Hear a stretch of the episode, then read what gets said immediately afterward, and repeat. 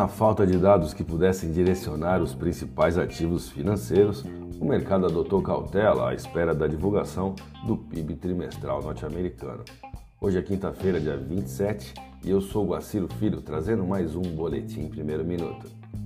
A agenda seguiu vazia no exterior, enquanto no cenário doméstico o mercado monitorou as falas de Lula e a organização da CPMI em Brasília, fazendo com que o dólar oscilasse nos últimos dias em sintonia com os mercados internacionais, ou seja, dentro de um viés de baixa para a moeda dos Estados Unidos, ainda que a divisa oscilasse em margens bem estreitas.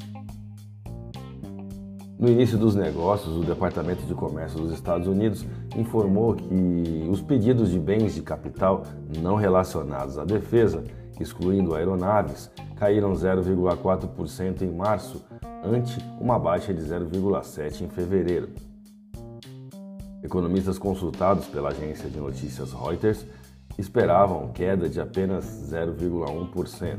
O indicador é observado de perto para os planos de gastos das empresas norte-americanas. O número trouxe a percepção de que a economia dos Estados Unidos está desacelerando, o que limitaria o espaço para o Federal Reserve apertar a política monetária. Em relação ao dólar, ele se manteve em baixa no exterior e no Brasil na sessão de ontem.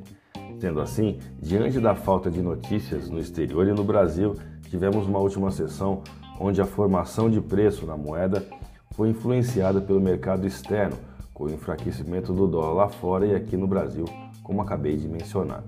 A divulgação do índice de preço ao consumidor amplo, que subiu 0,57% aqui no Brasil em abril, depois de avançar 0,69% em março, foi monitorado pelas mesas, mas seus efeitos foram mais claros no mercado de juros futuros. Vamos aos gráficos, eu vou começar pelo dólar. Ontem às 9h59 da manhã, a moeda norte-americana chegou a marcar máxima de 5,0751, uma alta de 0,22%, para retornar para o campo negativo logo na sequência, sem força para se afastar de uma estabilidade ou lateralidade, digamos assim. Desde o dia 18, quando a taxa spot rompeu os 4,97 e aí sim se confirmando sua reversão de tendência para alta, o dólar chegou no dia seguinte no pico de 5,0890, mas a partir daí caminhou em lateralidade. O volume financeiro ficou ontem em 146 bilhões de reais em contratos futuros de dólar negociados na bolsa brasileira, o que nos deu uma variação negativa no dólar à vista, de 0,17%, taxa spot de 5,0440. Vamos ao euro.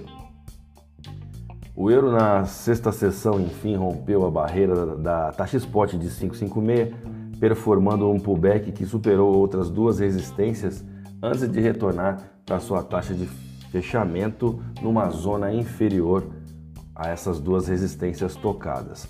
Também em lateralidade nessa abertura, o euro terá perante o real a resistência de 559 e o suporte de 55590 como seus próximos objetivos no intraday.